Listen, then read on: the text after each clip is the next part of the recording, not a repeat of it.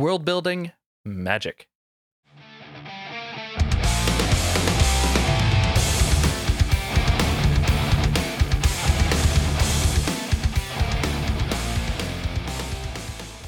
This is DMystified, solving DM mysteries in 20 minutes or less, because the only hard part is scheduling the next session. Hi, I'm Jamie. I'm Joey. And time us off.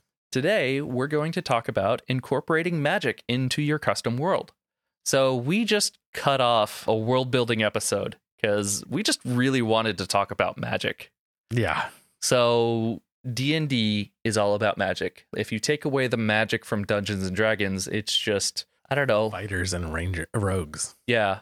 Fighter it's just stabbing and dungeons. Yeah. No dragons. Magic's important. It is. It's fun. It's fun. It's escapism. Magic systems are dynamic. They have their own rules. It's a way of every time that you shift class, you have a different experience. You have a different combat experience. You have different RP options. You have different character backgrounds. So the magic in your world is huge. It is essentially Faerun's version of technology. Even the artificer, who's all about technology, is still fueled with magic. Yeah. It's all about feeling powerful, mm-hmm. which D and D is all about feeling powerful. Yes. We're heroic. Yeah, and magic is an absolutely fantastic way to have power without being dependent on the system. If you are a political officer, if you're in the military, if you are wealthy, all of your power is imaginary because as long as you can convince people you're important, they will believe you're important. But if you are a level 15 mage and you can cast fireball, You have you are important. power. Yeah. Yeah. You're internally important. Yeah. You are self sufficient. Yeah. So Although, hang hang on, Loki had magic and Nick Fury didn't. Yeah, but Loki had like fake magic. but look He's got real magic. Nick Fury had a whole bunch of people who believed he was important. Yeah, a whole bunch of people. Yeah, political power might trump magic. It depends. Loki doesn't throw fireballs. True. he throws knives. Come on. Yeah. Uh, he threw some magic in the new TV show. Yeah. When you are looking at the impact of magic in your custom world, there's a whole bunch of variation. Loki's magic, where yes, he has magic. Yes, it's impressive. Yes, he's powerful, but he's not even the top 10 most powerful people in any room he walks into nowadays. Yeah. Thor. He's a god. He's one of the most powerful creatures in. in The Hulk just wiped the Yeah, the Hulk Didn't smashed him. kill him. He still lived. Welcome survived. to MCU. okay. But yeah, no, but the dealing with magic though, you ha- going back to the w- world building idea is how much are you going to fiddle with magic? Do you need to? Do you want to? Maybe it's part of your story. maybe you just want to take a look at by restructuring who has magic and what levels and what roles it has played in history, you can tell different stories. I think a great way to make magic a little bit more interesting in your setting is just to change the, or, or describe the way it looks. Well, that Really, is, is, is a great way, or little things that can change the effects of magic. They talk about it in a lot of the campaign uh, Mhm. books. Like in, I always I love to bring up Curse of Strahd, but it explains how Barovia can change the effects of magic. Your mage hand could look like a skeletal hand. Your when you summon a familiar, it's an undead version of it. When you're, or say you're in the Underdark and you're summoning creatures instead of summoning things that you would find on the surface, it would make sense to have creatures that are demonic. well from the Underdark, yeah, Yeah. subterranean. Another thing when dealing with magic is not just what it looks like, but how society reacts to it. I can't help but think of a couple novels where in the Robert Jordan series, they have two different societies within his world that view the magic users very differently. In one of them, they're slaves. In another one, they're political leaders, but they're not allowed to hold power. And then in another one, they are the power leaders. So, however, you want to have that also be part of your world can influence how the players deal with it. And so it can bleed into how your political factions work. It can also show up in consequences rather than having an in system, like an in rule set consequence for casting magic in public. You could just say that it's illegal because if people are walking around with pipe bombs strapped to their belt, how is that any different from a wizard walking around with a fireball spell prepared? Yeah. I ran a campaign recently. Uh, We got we know Spelljammer's coming out. I was running a Spelljammer game before they announced this new one. I'm sure a, a lot of the things are going to change with this new version. But in, previously, in old version of Spelljammer, all of when you're in space and you're on a ship or you're on an asteroid, everything has a, an air pocket, and just casting fire magic can foul the Mhm. air. So using any kind of fire magic in space is illegal. Right. Yeah, and it could extend further because if if all magic is outlawed and people want to get rid of it with nuance, then anything that your players cast that could look like a spell could have consequences. Yeah. You recover from something a little faster than normal, and people would be like, You cast some healing magic. And be like, No, I didn't, bro. And they're like, Yeah, you did because you're not dead. yeah. No, I didn't cast anything. I'm a vampire. Yeah. Go back to an example. So in Star Wars, the magic system is all about the Force. And in the original incarnation of that old Star Wars MMO, it wasn't Star Wars The Old Republic, but it was the one that took place after the original Galaxies. tri- Star Wars Galaxies. If you were a Force user and you started using the Force around other players and around other NPCs, you would get a bounty on your head from the Empire. And then bounty hunters would come and chase after you.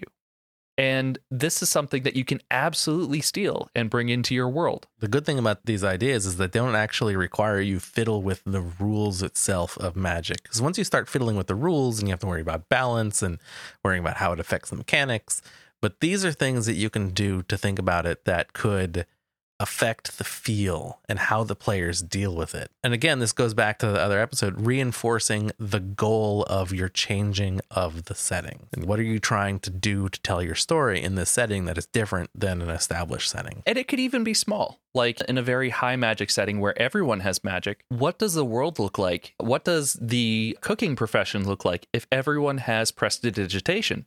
As long as they're getting enough calories, everyone's eating their favorite meal all the time. So everyone's fat. or if create bonfires is a super easy thing to, to get a hold of Ev kitchens are everywhere and there's no logging there's no cutting down woods forests except for building stuff but you don't need it for fuel Yeah. and that's You know, what, yeah, essentially, when you can create energy by thinking about it, what does the energy economy look like? Our world runs on oil. What if we didn't have to rely on oil? Hiring a mage to cast bonfire, or rather a druid. First, you got to get that druid into town, right? no but if you're in a high magic setting maybe maybe it's very easy to get a ring of bonfire Mm. of create bonfire Oh, Yeah. Any maybe anyone could learn cantrips Yeah. give commoners one cantrip Yeah, if everyone has cantrips, then you have people coming through and sweeping the streets with all high elves have cantrips.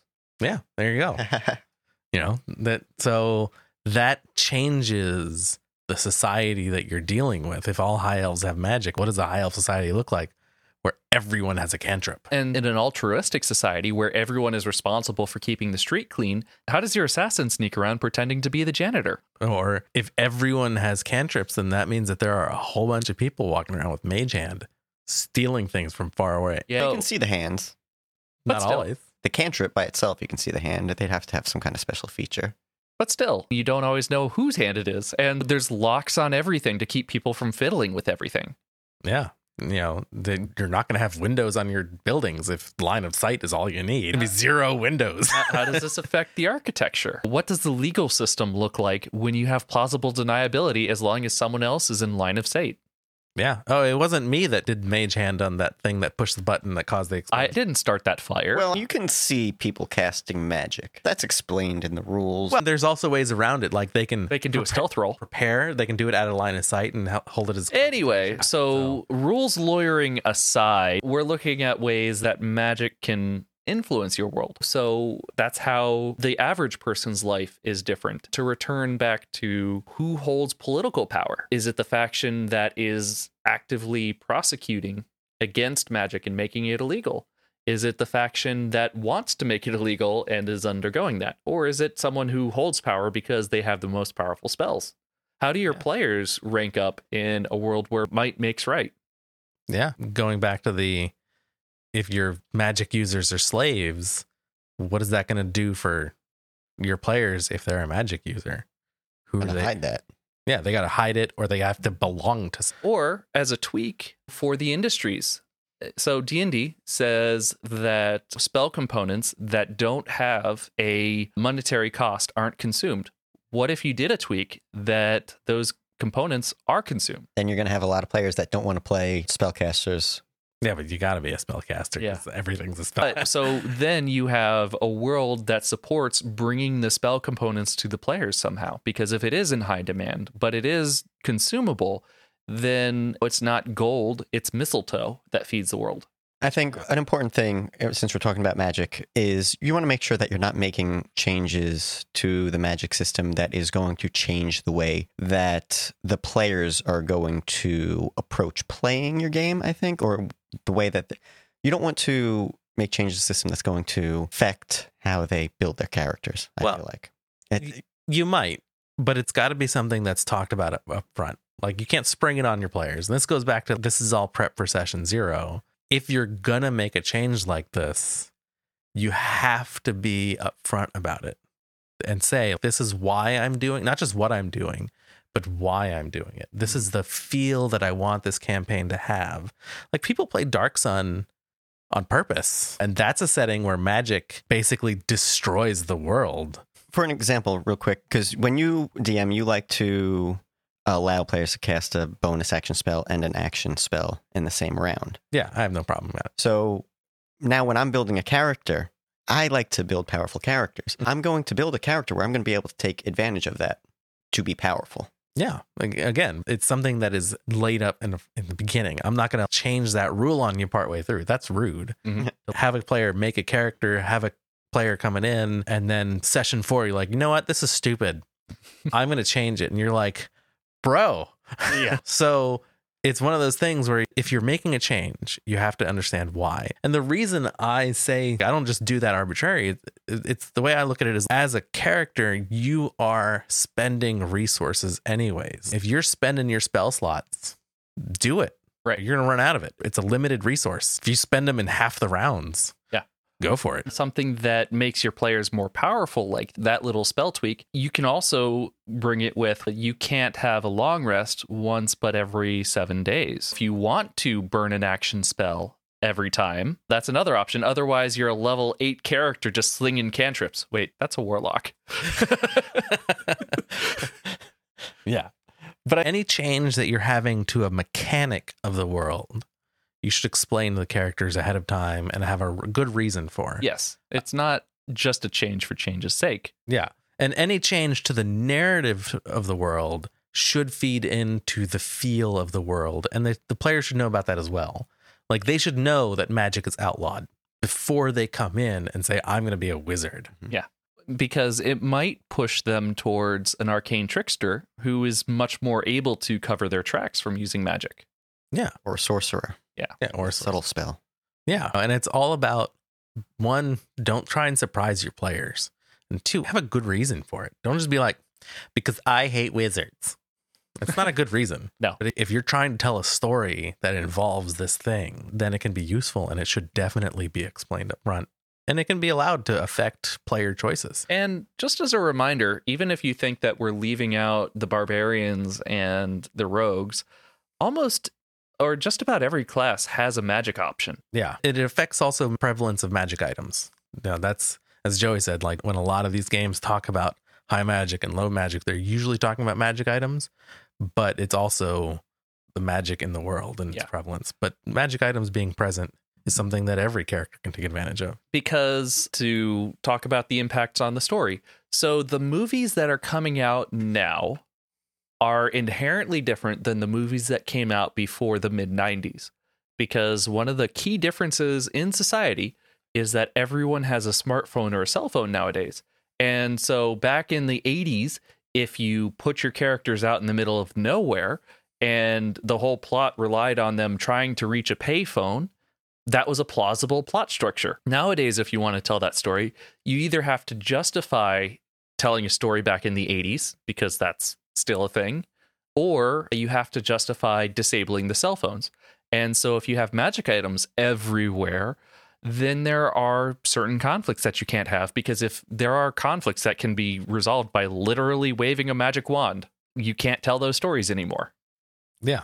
If you're dealing with a game that involves a lot of demons and angels and you have play- people with the detect good and evil, Mhm. like that covers that a lot. There is a spell that deals with that. It's called non-detection. But still, But like that's the thing. Like it's how prevalent if magic is everywhere. Yeah. Then it's very easy for people to get these magic wands. And that's what I mean. If you're in a world where magic is very rare uh, in terms of magic items, it's plausible for players to not be able to find those things. And if you do have a rules lawyer on speed dial, you can always just ask Joey, hey, what spells will break my world? Yeah. And that's a thing to be mindful of. Wish. Trying Which to everything. deck of many things destroys games. It's a good way to end a game. It's a good way to end a campaign. Yeah. but yeah, think about if you're going to, again, going back to the story you're trying to tell, if something prevents you from telling that story, it's okay to say it's not present. If you're playing a game where survival is the thing, then it is okay to say Rangers and Druids don't have access to Goodberry. Yeah. That's the story you're trying to tell. Yeah. I mean, it's you don't have to say they don't have access to it. You could just say it doesn't work. Yeah. Or when you tr- summon it, it just summons dust or something like that. Every campaign that Wizards puts out has its own little rules in the way things magic works. And if there is a situation or in a pre-written adventure where a simple magic spell could resolve it, they'll have a little note and says, "Oh, by the way, this won't work here, and this is why." This person will uh, teleport in, or the spell just doesn't reach the destination, or whatever. And if it's something that's going to be present a lot, for example, you really want to tell a survival game, like where they're out foraging, tell the player up front, don't pick good berry because it's not going to work. Good berry, create food. Yeah, because the player is going to feel upset if they pick the spell and then you say after they picked it, it's not going to work.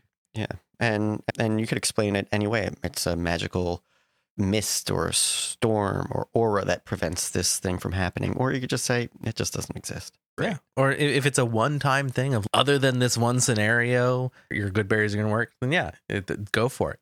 Include it in there and come up with a plausible reason for it to work or Bef- not work. Before they updated Spelljammer, when you were in the phlogiston, which is the space outside of space between worlds, you cannot communicate with your deities. Clerics cannot regain spells. If you cast fire, it immediately explodes in your spa- space at four times the power. Jeez. Right. So, yes, be mindful of magic. It is fun to tweak, it is fun to mess with, and you can use it to alter the flavor of the stories you want to tell and how your setting feels. But just be mindful of it and be flexible and read your players in. And make sure that the changes you make are fun. Yeah. That was another mystery demystified. Yay. Woo! Let's go. Hooray. Yeah.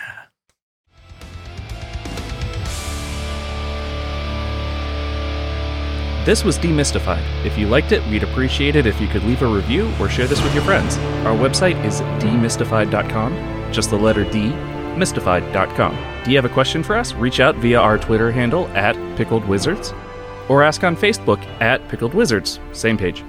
We might talk about your problem here.